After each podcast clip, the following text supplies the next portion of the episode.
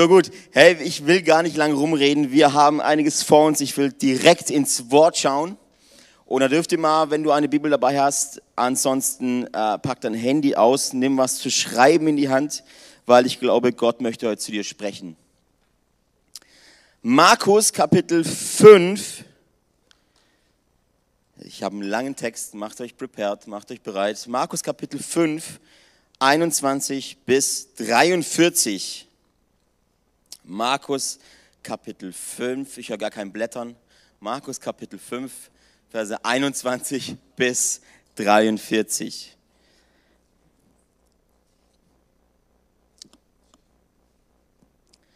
Als Jesus auf die andere Seite des Sees zurückkehrte, versammelte sich eine große Menge am Ufer um ihn. Einer der Vorsteher der örtlichen Synagoge, ein Mann namens Jairus, kam zu ihm, fiel vor ihm nieder und bat ihn inständig, seine kleine Tochter zu heilen. Sie liegt im Sterben, sagte er verzweifelt. Bitte komm und lege ihr deine Hände auf. Mach sie gesund, damit sie am Leben bleibt. Jesus ging mit ihm, gefolgt von einer dichten Menschenmenge. In der Menge war auch eine Frau, die seit zwölf Jahren an Blutungen litt. Sie hatte in dieser Zeit bei vielen Ärzten Schlimmes durchgemacht. Ihr ganzes Vermögen hatte sie eingebüßt, um sie zu bezahlen, ohne dass es ihr besser ging. Es war sogar noch schlimmer geworden. Diese Frau hatte von Jesus gehört. Sie kämpfte, sie kämpfte sich durch die Menge in seine Nähe und berührte den Saum seines Gewandes. Denn sie sagte sich, wenn ich nur seine Kleider berühre, werde ich gesund und im selben Augenblick hörte die Blutung auf und sie spürte, dass sie geheilt war. Jesus merkte sofort, dass eine heilende Kraft von ihm ausgegangen war. Er wandte sich um und fragte, wer hat meine Kleider berührt? Seine Jünger sagten zu ihm, die Menschen umdrängen dich von allen Seiten. Wie kannst du da fragen, wer hat mich berührt?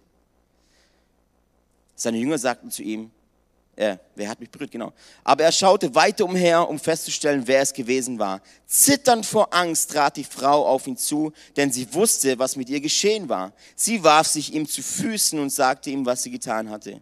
Und er sagte zu ihr, Tochter, dein Glaube hat dich gesund gemacht. Geh in Frieden, du bist geheilt. Während Jesus noch mit ihr sprach, trafen Boten vom Haus des Jairus ein mit der Nachricht, deine Tochter ist tot. Du brauchst den Lehrer nicht mehr zu bemühen. Doch Jesus ging über ihre Worte hinweg und sagte zu Jairus, hab keine Angst, glaube nur. Er wies den Menge an, zurückzubleiben und nahm nur Petrus, Jakobus und Johannes, den Bruder des Jakobus, mit. Als sie zum Haus des Synagogenvorstehers kamen, sah Jesus die aufgeregte Menge und die vielen weinenden und klagenden Menschen. Er ging hinein und sagte zu ihnen, warum sind alle so aufgeregt und weinen? Das Kind ist nicht tot, es schläft nur. Da lachten sie ihn aus aber er schickte sie alle hinaus.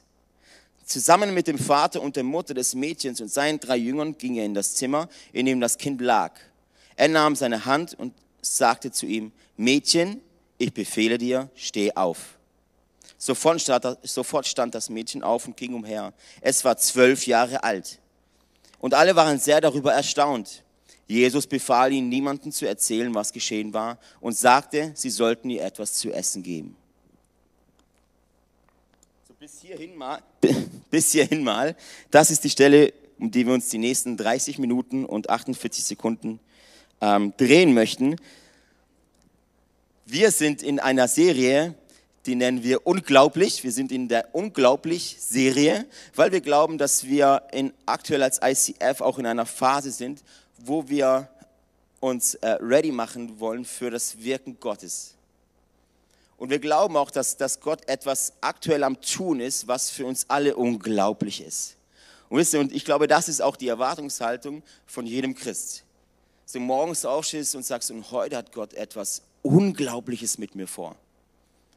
Und deshalb liebe ich diese Serie auch.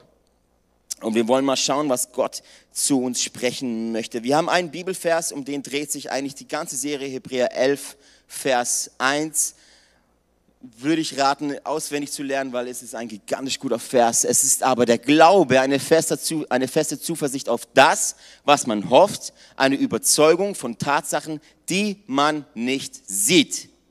Die Definition von Glauben. Eine Tatsache, die man nicht sieht. Krass. Ähm, zurück zur Bibelstelle. Ich möchte unseren Fokus mal zunächst auf auf lediglich zwei, zwei Verse richten. Das ist einmal Vers 40. Da steht, da lachten sie ihn aus, aber er schickte sie alle hinaus. Da lachten sie ihn aus, aber er schickte sie alle hinaus. Und Vers 41, er nahm, er nahm die Hand des, des Mädchens und sagte zu ihm, Mädchen, ich befehle dir, steh auf.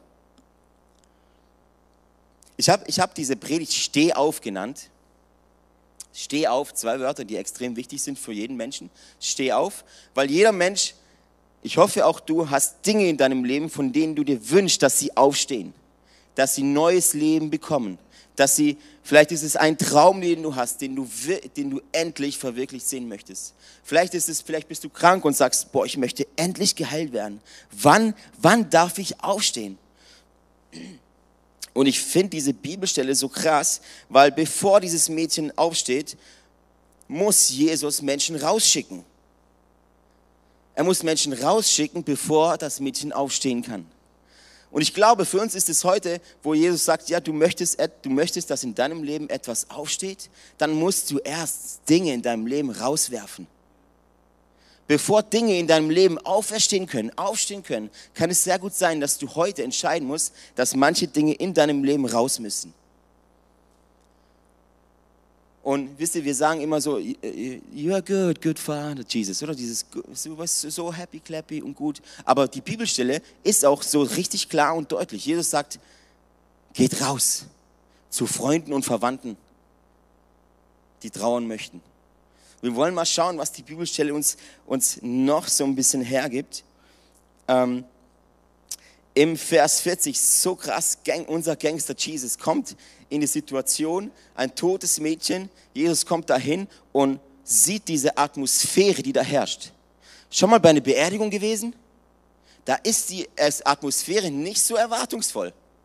Da ist sie endlich. Die Atmosphäre ist endlich. Da ist ein Punkt, kein Komma.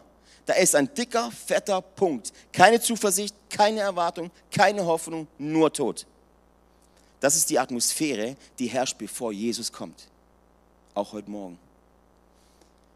Und dann kommt Jesus in diese Atmosphäre rein und sagt, bevor jetzt hier etwas passiert. Und er sagt es ja noch, er sagt, dieses Mädchen, sie schläft nur. Sie ist nicht tot, sie schläft nur. Gott setzt hier keinen Punkt, er setzt ein Komma. Er sagt, sie schläft nur. Und das Geschrei und das Geheule aller Menschen drumherum verwandelt sich schlagartig in Gelächter. In Gelächter. Und Jesus sagt, okay, du, du, du und du, ihr müsst jetzt hier erst rausgehen, bevor jetzt hier ein Wunder passiert. Was Jesus hier tut, er, er ändert die Atmosphäre. Er shiftet die Atmosphäre. Er sagt, das, dieser Ort, dieser Raum, so sieht es nicht bei mir im Himmel aus. Ich ändere jetzt diese Atmosphäre, so dass sie so schmeckt wie im Himmel. So dass sie so aussieht wie im Himmel. Und er sagt, du, du, du du, alle, die ihr gelacht habt, ihr verbreitet eine Atmosphäre des Unglaubens und da ist die Tür. Es wäre lustig, wenn hier, wenn hier ein Pastor stehen würde, der sagen würde, okay, jetzt lesen wir die Bibel und wir erwarten, dass Gott Großes tut, aber bevor wir, wir starten, muss die, müssen die letzten zwei Reihen müssen raus. Und alle würden sagen, oh, wie voll ohne Liebe, oder wie, was macht denn der? Aber Jesus tut es. Er sagt, du, du und du, ihr müsst jetzt erstmal raus. Und dann passiert's Wunder. Oftmals, oftmals sind wir, kann es sehr gut sein, dass du mit deiner Atmosphäre, die du prägst, das Hindernis bist für einen, dass er sein Wunder bekommt. Was, was macht das mit dir, wenn du morgens in die Kirche kommst? Was bringst du mit dir? Und Jesus sagt, du, du und du, ihr müsst raus. Wen er mitnimmt, ist, sind die Eltern, weil ich sagte, die Eltern, Jairus, er ist verzweifelt. Er, er lacht nicht. Er ist hin zu Jesus gegangen und hat ihn geholt. Jesus, du bist meine letzte Hoffnung. Komm mit mir. Er lacht nicht. Jairus darf mit mit Jesus in den Raum rein und das Wunder miterleben. Warum? Weil ja die Erwartungshaltung vom Jairus ist, dass jetzt hier was passiert. Und drei seiner Jünger dürfen auch mit. Nur drei.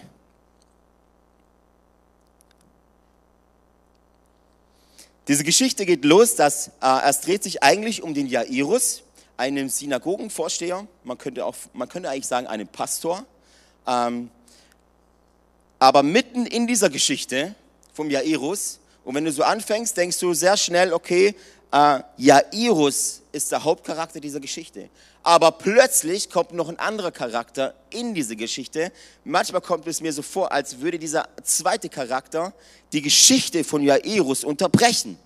Weil am Anfang dreht sich alles um Jairus und, im, und um die im Sterben liegende Tochter von ihm. Aber plötzlich unterbricht ähm, jemand die Geschichte, nämlich eine, eine Frau, die krank ist. Und ähm, da wollen wir mal tiefer reinschauen. Und es ist so crazy. Ähm, das ist eine blutflüssige Frau. Das heißt, sie ist, sie ist, die Bibel verrät uns, dass sie seit zwölf Jahren darunter leidet. Das heißt, sie hat kein akutes Anliegen. Sie hat ein chronisches Anliegen. Sie ist seit zwölf Jahren krank. Jairus hat ein akutes Problem. Seine Tochter liegt im Sterben. Er kann keine Minute mehr warten. Er hat ein akutes Problem. Jetzt Jesus, jetzt Jesus oder nie. Die blutflüssige Frau, die blutflüssige Frau sie, sie könnte eigentlich warten. Sie hat lediglich ein chronisches Problem, was seit zwölf Jahren schon andauert. Und Markus, der Schreiber dieses Evangeliums, will uns sagen, heute, hier und jetzt, dass diese beiden Geschichten eigentlich zusammengehören. Dass die Frau, die blutflüssige Frau, die seit, die, die seit zwölf Jahren äh, krank ist, und Jairus, ein Synagogenvorsteher, dass diese zwei Geschichten zusammengehören. Sie sind eins. Und wisst ihr, das Leben von uns, du bist, du bist kein, kein Individuum, das durch die Welt geht und nichts tangiert, nichts berührt. Nein, dein Leben ist mehr ein, ein Link, eine Verlinkung. Und alles, was du tust, kann Einfluss haben auf den Menschen, der neben dir sitzt. Sag mal zu deinem Nachbar, ich habe Einfluss auf dich.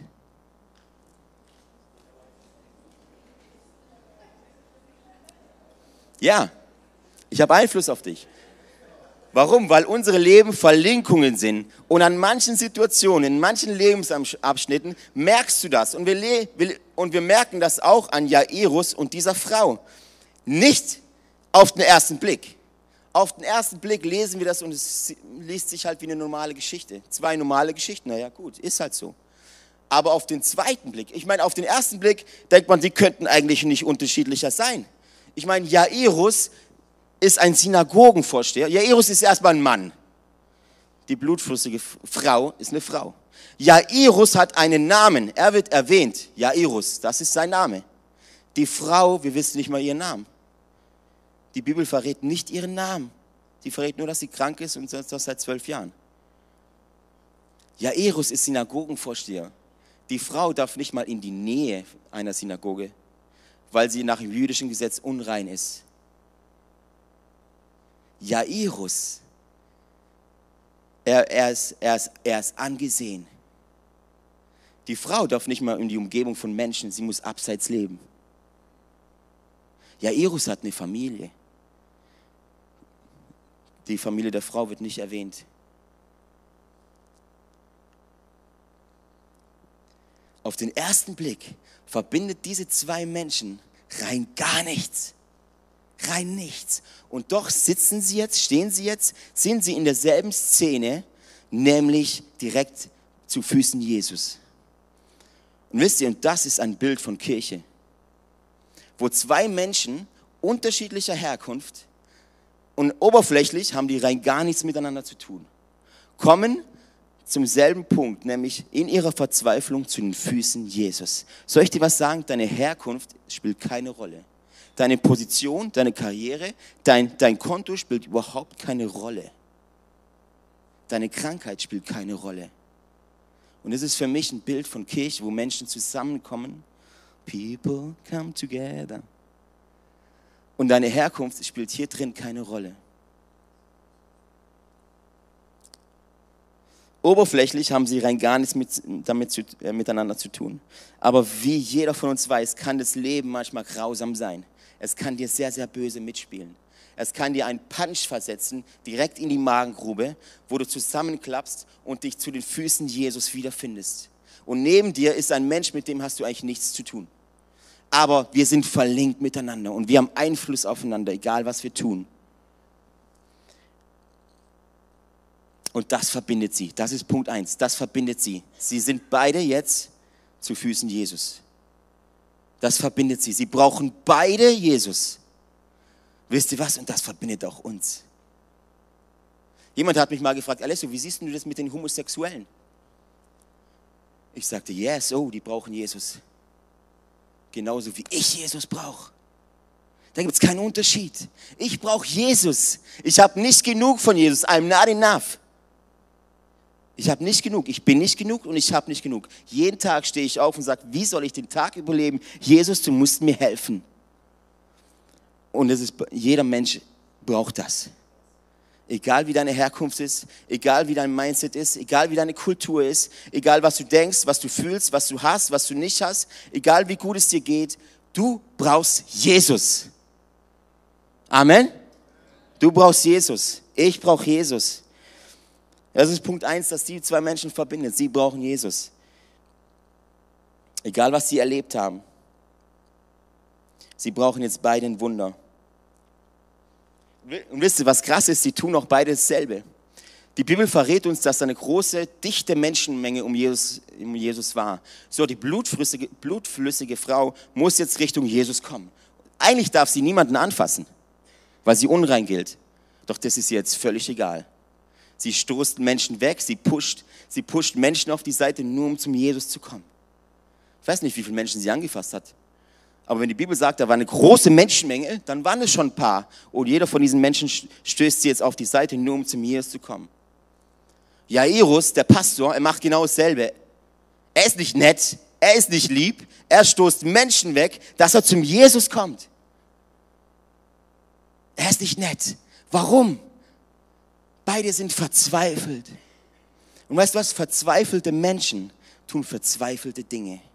Sie halten sich nicht an Pläne. Sie halten sich nicht an, an Abläufen fest, sondern sagen, ich, egal was jetzt kommt, egal wer mich jetzt von links und rechts äh, anschaut, ich muss jetzt zu Jesus kommen. Ich schaue nicht mehr auf meine Umstände. Weißt du was? Verzweiflung ist sehr, sehr kraftvoll. Verzweiflung lässt dich äh, auf eine bestimmte Sache fokussieren. Du vergisst links und du vergisst rechts. Verzweiflung hat Power. Manchmal benutzt Gott unsere Verzweiflung, um uns in unsere Berufung zu führen. Manchmal benutzt Gott Verzweiflung und es ist keine nette Message, ich weiß. Verzweiflung macht es möglich, deinen Fokus auf das zu richten, was wirklich wichtig ist. Bist du verzweifelt heute Morgen?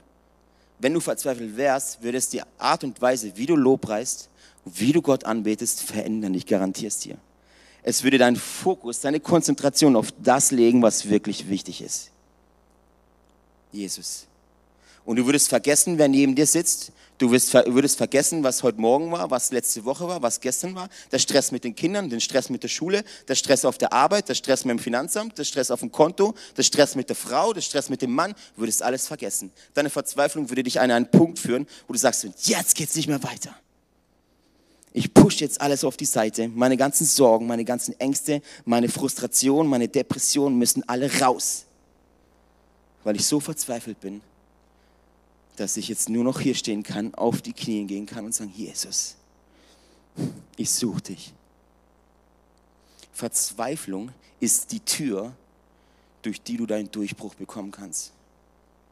Verzweiflung ist keine Sackgasse. Lass sie das nicht einreden. Verzweiflung ist keine Sackgasse, Verzweiflung ist eine Tür. Wenn du durchgehst, bekommst du deinen Durchbruch.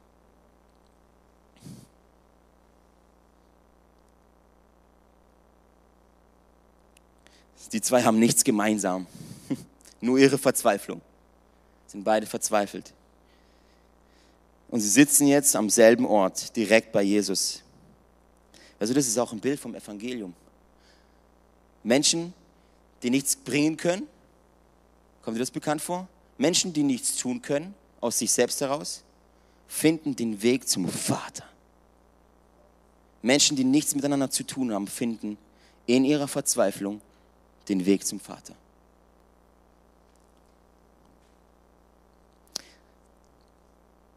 Also halten wir mal fest, Jairus kommt zuerst zum Jesus. Er ist zuerst beim Jesus. Er sagt, yes, erster. Okay, Jesus, bitte fokussiere dich jetzt mal auf mich. Ich habe deine Tochter, die stirbt gerade und könntest du bitte mitkommen? Jesus kommt mit und Jairus pusht wieder die Menschen auf die Seite, weil er durch die Menschenmenge muss. Und Jesus ist hinter ihm und er guckt immer mal wieder, Jesus ist noch da, Jesus ist noch da und die gehen weiter und auf einmal dreht er sich um, Jairus, und Jesus ist nicht mehr da. Sondern jetzt kommt die blutflüssige Frau, die kranke Frau und, und unterbricht die Heilungsgeschichte vom Jairus. Ich meine, wie würde es dir gehen, wärst du Jairus? Du hast ein akutes Problem, deine Tochter Deine kleine Tochter liegt im Sterben. Und jetzt hast du es geschafft, zum Jesus durchzukommen. Und Jesus folgt dir. Jesus folgt dir auf deinem Weg. Und du sagst, jetzt, jetzt, jetzt, jetzt ist die Hoffnung am Dampfen. Jetzt geht's los. Und auf einmal drehst du dich um und Jesus ist nicht mehr da. Sondern jetzt kümmert er sich auf einmal um eine andere Person. Was löst das mit dir aus? Was löst das mit dir aus? Und Jesus fragt dann, wer hat mich berührt? Was würde das mit dir machen, Jairus? Wenn du auf dein Wunder wartest und Jesus bleibt stehen und sagt, wer hat mich berührt? Du bist schon verzweifelt, jetzt kommt Frustration dazu. Du bist verzweifelt, jetzt kommt Frustration dazu. Er kommt zuerst zum Jesus. Und die Frau hat kein akutes Problem. Sie hat ein chronisches Problem. Und schaut mal, wie sehr Markus von Markus, der Schreiber dieses Evangeliums, möchte, dass wir verstehen, dass diese beiden zusammengehören. Wie lange war die Frau chronisch krank? Zwölf Jahre. Wie alt war das, die Tochter, die gerade am Sterben liegt? Zwölf Jahre. Warum erwähnt das Markus? Weil er möchte, dass wir verstehen, dass wir Geschichten von zwei Menschen zusammengehören. Wir haben Einfluss aufeinander. Wir sind, wir sind verlinkt. Menschen, die oberflächlich nichts miteinander zu tun haben. Ein zwölf Jahre altes Mädchen und zwölf Jahre lang krank, eine kranke Frau. Hey, du musst, und du musst kein Theologe sein, um zu wissen, dass Zahlen, dass manche Zahlen in der Bibel eine, eine besondere, wichtige Rolle spielen. Und die Zahl zwölf hat eine gigantisch große Bedeutung. Und Markus möchte, dass wir das wissen. Jakob, Jakob hatte zwölf Söhne. Jakob hatte zwölf Söhne. Die repräsentierten ähm, das, das Volk Gottes, die, wo nachher die zwölf Stämme wurden. Ähm, die Stämme Israels. Sie standen für die Kraft und die Autorität Gottes. Gott hat gesagt, okay, das, ihr repräsentiert mein Volk. In Vollmacht, in Vollkommenheit und in Power und in Autorität. Schau, schauen wir mal weiter. Erinnerst du dich, Jesus mit zwölf Jahren im Tempel, nicht mit elfeinhalb, nicht mit dreizehn, mit zwölf Jahren sitzt Jesus als kleiner Junge, als kleiner Teenie im Tempel und fängt an da, den, den, den Pastoren von dort äh, das Wort um die Ohren zu hauen. Und die Leute fragen sich, woher, nehm, woher nimmt er seine Weisheit? Woher nimmt er seine Kraft und seine Autorität? Dann lesen wir weiter. Jesus, äh, als er 30 Jahre alt war, fängt er an, seine Homeboys zu sammeln, seine, seine Crew, seine, seine Jünger. Und ich hätte bei elf aufgehört, aber Jesus sagt, ich brauche noch Judas. Ich, ich kann nicht bei elf aufhören. Warum? Weil Zahlen eine Bedeutung haben. Ich brauche zwölf. Ich brauche sogar einen Verräter. Erinnerst du dich, wo die Apostel dann losziehen wollen und Judas, Judas ist nicht mehr da, dismissed? Dann sind sie nur noch elf und selbst Jünger, die Apostel haben das verstanden. Sie haben uns zu elf, zu elf können wir nicht rausziehen, weil uns die Autorität und die Kraft fehlt. Wir brauchen noch einen zwölften Matthias. Zahl zwölf, Zahl zwölf steht Autorität und Kraft, Vollkommenheit. Und Markus will uns jetzt zeigen, dass die Zahl zwölf diese beiden verbindet. Die Kraft und die Autorität allein bei Jesus liegt. Jesus hat immer das letzte Wort. Setze du, nochmal, setze du keinen Punkt, wo Jesus ein Komma setzen möchte. Jesus hat das letzte Wort, auch heute Morgen in deiner Situation. Ich sage es dir und ich spreche ich sprech zu deinem Geist jetzt. Jesus hat das letzte Wort. Jesus hat immer noch das letzte Wort. Er ist die höchste Autorität.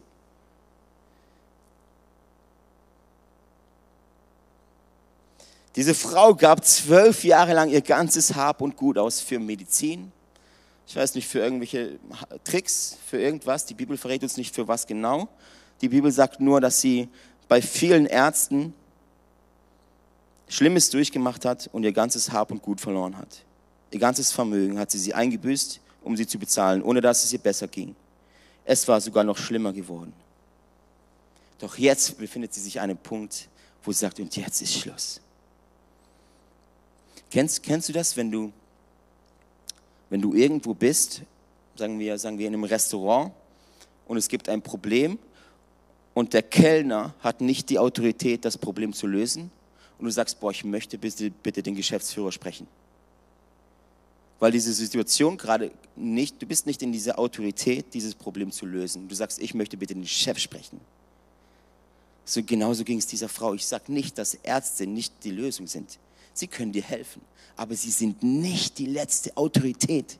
Sie haben nicht das letzte Wort. Das letzte Wort hat unser Jesus Christus, unser König im Himmel. Es ist so wichtig, dass wir das verstehen. Er hat die letzte Autorität. Und diese Frau sagte, ihr Ärzte, yes, ihr konntet mir nicht helfen, ich möchte jetzt den Geschäftsführer sprechen, ich möchte jetzt den König sprechen. Und sie, sie flitzt direkt zu Jesus. Jesus hat die letzte Autorität. Und Jairus muss auf sein Wunder warten.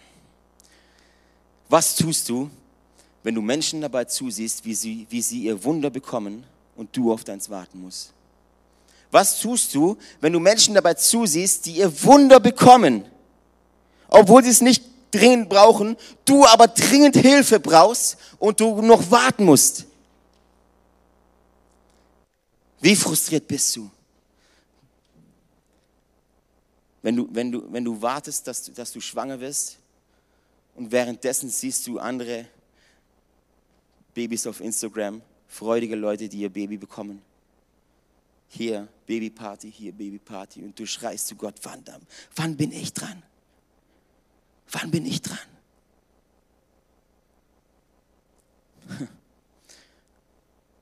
Verzweiflung. Ich glaube, dass Gott manchmal absichtlich so agiert, nicht um uns zu entmutigen, aber uns, um uns zu zeigen, wenn Gott es für ihn machen kann, dann kann er es auch für mich machen. Wenn Gott Heilung einem anderen schenkt, dann kann er auch mir Heilung schenken. Wenn Gott einen ihn verändert, dann kann er auch mich verändern. Wenn Gott ihr ein Baby schenkt, dann kann er auch mir ein Baby schenken. Wenn Gott ihm eine Berufung schenkt, eine Karriere schenkt, finanzielle Unabhängigkeit schenkt, was auch immer, dann geht das auch mit mir. Und da geht es dann aber auch das Problem los. Wir denken dann, dass in derselben Art und Weise, wie Gott an einem Ort reagiert, dann auch bei uns reagiert. Mein Kollege hat um ein Haus gebetet, okay, dann kriege ich auch ein Haus weil Gott immer gleich agiert. Oder? Mein Bet, der eine betet um eine Karriere, bekommt sie und denke ich, okay, dann I do the same thing, I get the same thing. Ich bete einfach ums selbe und bekomme genau dasselbe. Aber Gott agiert sehr oft unterschiedlich. Zu unterschiedlichen Zeiten, zu unterschiedlichen Menschen. Ich glaube, dass Jairus inständig gehofft hat, dass seine Tochter geheilt wird. Vielleicht sogar in demselben Augenblick, wo die, wo die, äh, die kranke Frau ihre Heilung empfängt. Und im Jairus kommt etwas hoch und sagt, yes, wenn er es für sie tun kann, dann auch für mich. Wenn er es für sie tun kann, dann auch für mich. Das dauert jetzt nur ein paar Sekunden, dann kommt, dann kommt Jesus mit und dann wird er meine Tochter heilen. Hat Jairus eine Heilung empfangen? Frage in die Runde. War Jairus, ist die Tochter von Jairus, hat sie eine Heilung bekommen? Nein. Sie hat eine Auferstehung bekommen. Die beiden haben nicht selber Krieg bekommen. Diese Frau, die krank war seit zwölf Jahren, sie bekam eine Heilung. Jairus, die Tochter von Jairus, bekam keine Heilung, sie bekam eine Auferstehung. Also lasst uns lieber aufpassen, wenn wir Wunder bei Menschen sehen. Vielleicht hat Gott hat auch für dich ein Wunder geplant, aber vielleicht nicht in derselben Art und Weise, wie wir es schon gesehen haben.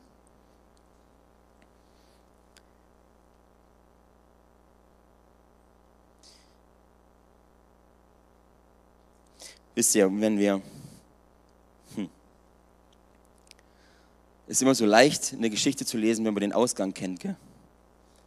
Wenn man die Geschichte liest und weiß, okay, am Ende steht sie auf. Ihr habt ja auch den Predigtitel, steh auf. Doch weißt du, bevor etwas auferstehen muss, muss auch etwas sterben.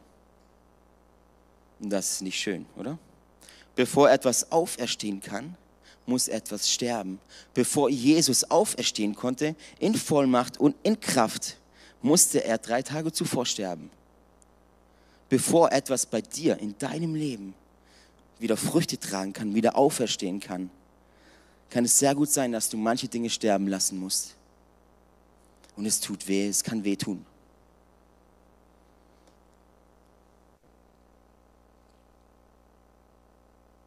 Und jetzt wird es noch schlimmer. Jetzt kommen die Freunde eben von Jairus und sagen zu ihm, bemühe, bemühe den Lehrer nicht länger, deine Tochter ist tot. In der Situation, die Frau wird geheilt, kommen die Freunde von Jairus und sagen, bemühe den Lehrer nicht länger, deine Tochter ist tot. Wisst ihr, was ich glaube? Dass, ich glaube, Jairus braucht neue Freunde. Jairus braucht neue Freunde. Weil was, was seine Freunde nicht verstanden haben, ist, dass Jesus nicht nur ein Lehrer ist. Ein Lehrer hat nicht die Autorität, ein Komma zu setzen, wo die Welt eigentlich einen Punkt setzt. Die Freunde des Jairus sagten, okay, sie ist tot, das ist endgültig. Wir können nichts mehr tun. Bemühe den Lehrer nicht mehr. Soll ich dir was sagen? Jesus ist nicht nur ein Lehrer. Warum kommst du in die Kirche? Suchst du Lehre? Jesus ist nicht nur ein Lehrer. Und Lehre ist wichtig. Und Jesus war auch Lehrer, aber nicht nur. Nicht nur. Suchst du, suchst du nur die Lehre oder suchst du einen Retter?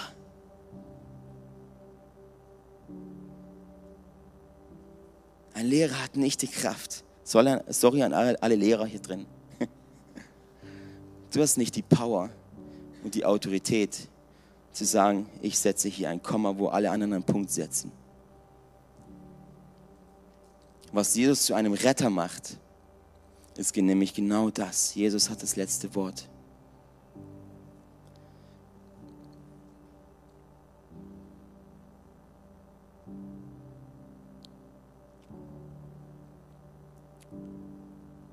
Wisst ihr, was noch krass ist, als Jesus dann endlich mitkommt beim Jairus? Hm. Wisst ihr, damals in, in, in dieser Zeit ähm, war, war es äh, gang und gäbe, dass man, wenn einer gestorben ist, Menschen dafür bezahlt hat, äh, für diesen Menschen zu trauern. Weil umso größer das Gelächt, also, umso größer der Trauer, umso schöner die Trauerfeier. Man hat dann Menschen bezahlt, dass sie laut weinen. Ziemlich crazy. Ähm, und auch das hat, hat so krass zu mir gesprochen. Wisst ihr, es gibt, es gibt Menschen in deinem und in meinem Leben, die profitieren davon, wenn Dinge sterben. Es gibt Menschen in deinem und in meinem Leben oder auch Dinge, die sich davon zehren, wenn es dir nicht gut geht. Vielleicht ist es an der Zeit, zu Dingen zu sagen, du, du und du, ihr müsst jetzt gehen ihr müsst jetzt gehen. Und Jesus kommt in diese, in diese Atmosphäre des Todes rein. Und alle denken, okay, das, was jetzt hier passiert ist, das ist permanent. Der Tod ist permanent. Für dich und mich ist der Tod etwas Fixes. Das ist ein Punkt. Da geht es nicht weiter. Und das ist das, was die Leute gedacht haben. Deshalb weinen sie, obwohl Jesus auf dem Weg ist.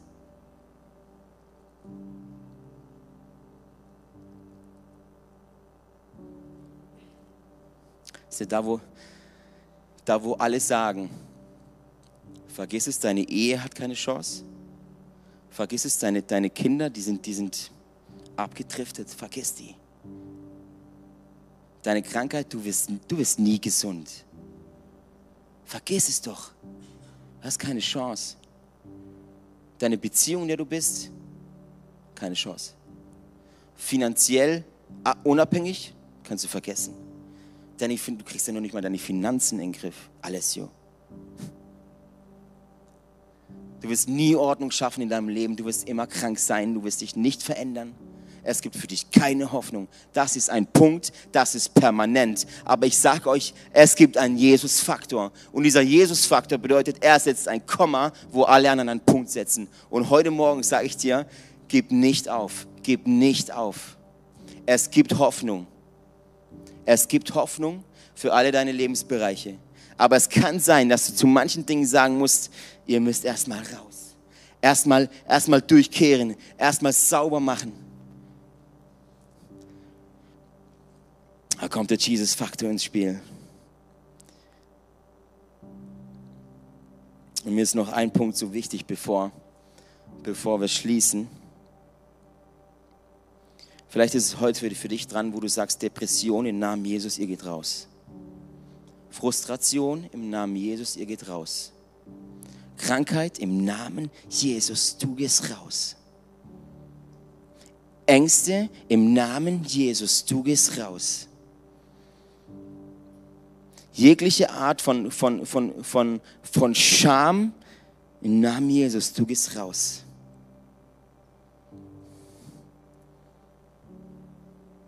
Menschenfurcht, im Namen Jesus, du gehst raus. Depression, weil über der Stadt singen, Depression sehr, sehr wichtig ist, sage ich es nochmal. Depression im Namen Jesus, du gehst raus.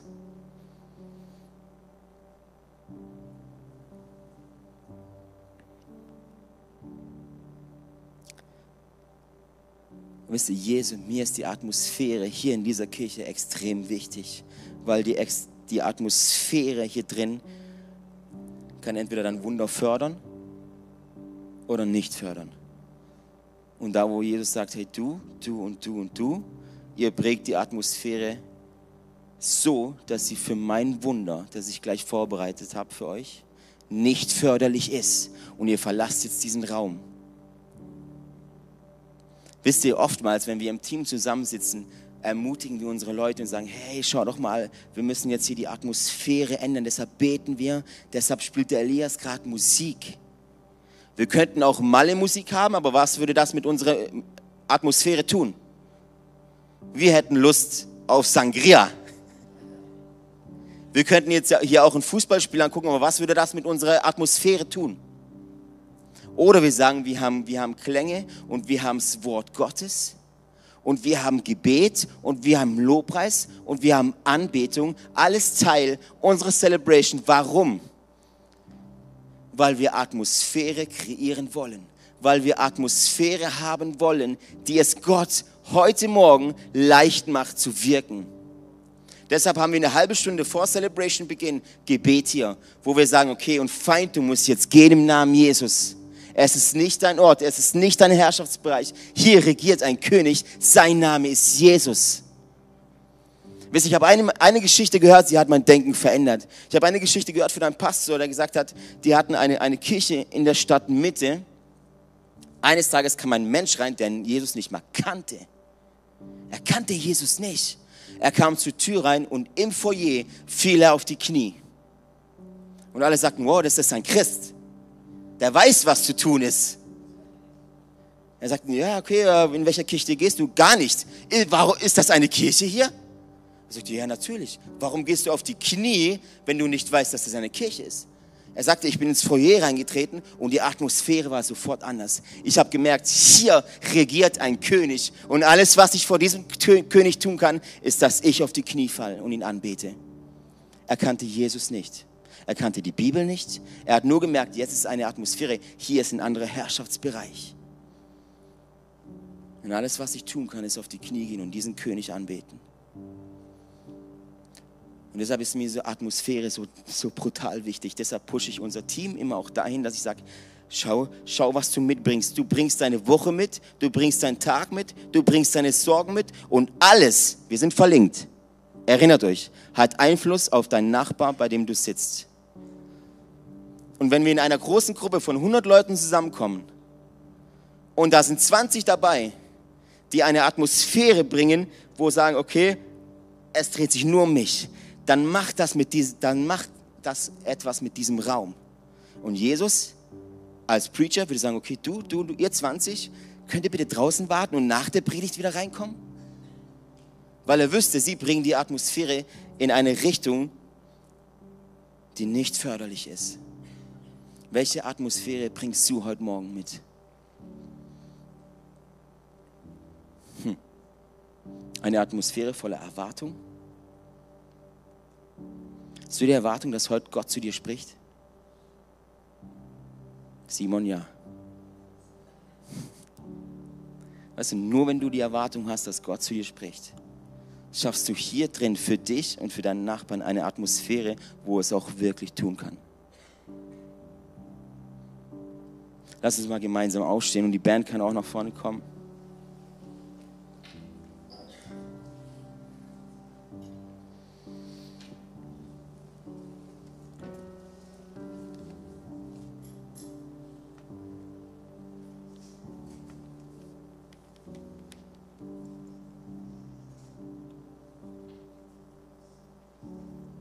Ihr, was ich glaube? Wenn wir uns bewusst wären von der Autorität Gottes, von der Autorität von Jesus, würden wir hier anders stehen. Wir wären automatisch voller Erwartung. Ich habe es vorhin zum Team gesagt, was wäre, wenn Jesus zur Tür reinkommt? Und sagt, hey, ICF singen, ich bin in zehn Minuten da. Was würdest du tun? Wo würdest du dich hinsetzen? Ganz hinten oder ganz vorne? Zu seinen Füßen. Wie viel Schreibzeug würdest du mitnehmen? Wie viele Leute würdest du einladen? Wie viele Kranke würdest du bringen? Welche Erwartung hättest du? Wisst ihr, was meine Erwartung wäre? Ich würde das Mikrofon hinlegen und sagen, Jesus, es ist deine Kirche. Es sind deine Menschen. Ich habe nichts zu geben. Und ich würde meinen Handyspeicher löschen, damit ich ganz viel Speicher habe, um mitzuschreiben. Und jetzt kommt, jetzt kommt, ist ganz übel. Wer von euch hat mitgeschrieben heute Morgen? Eine Handvoll hatte große Erwartungen.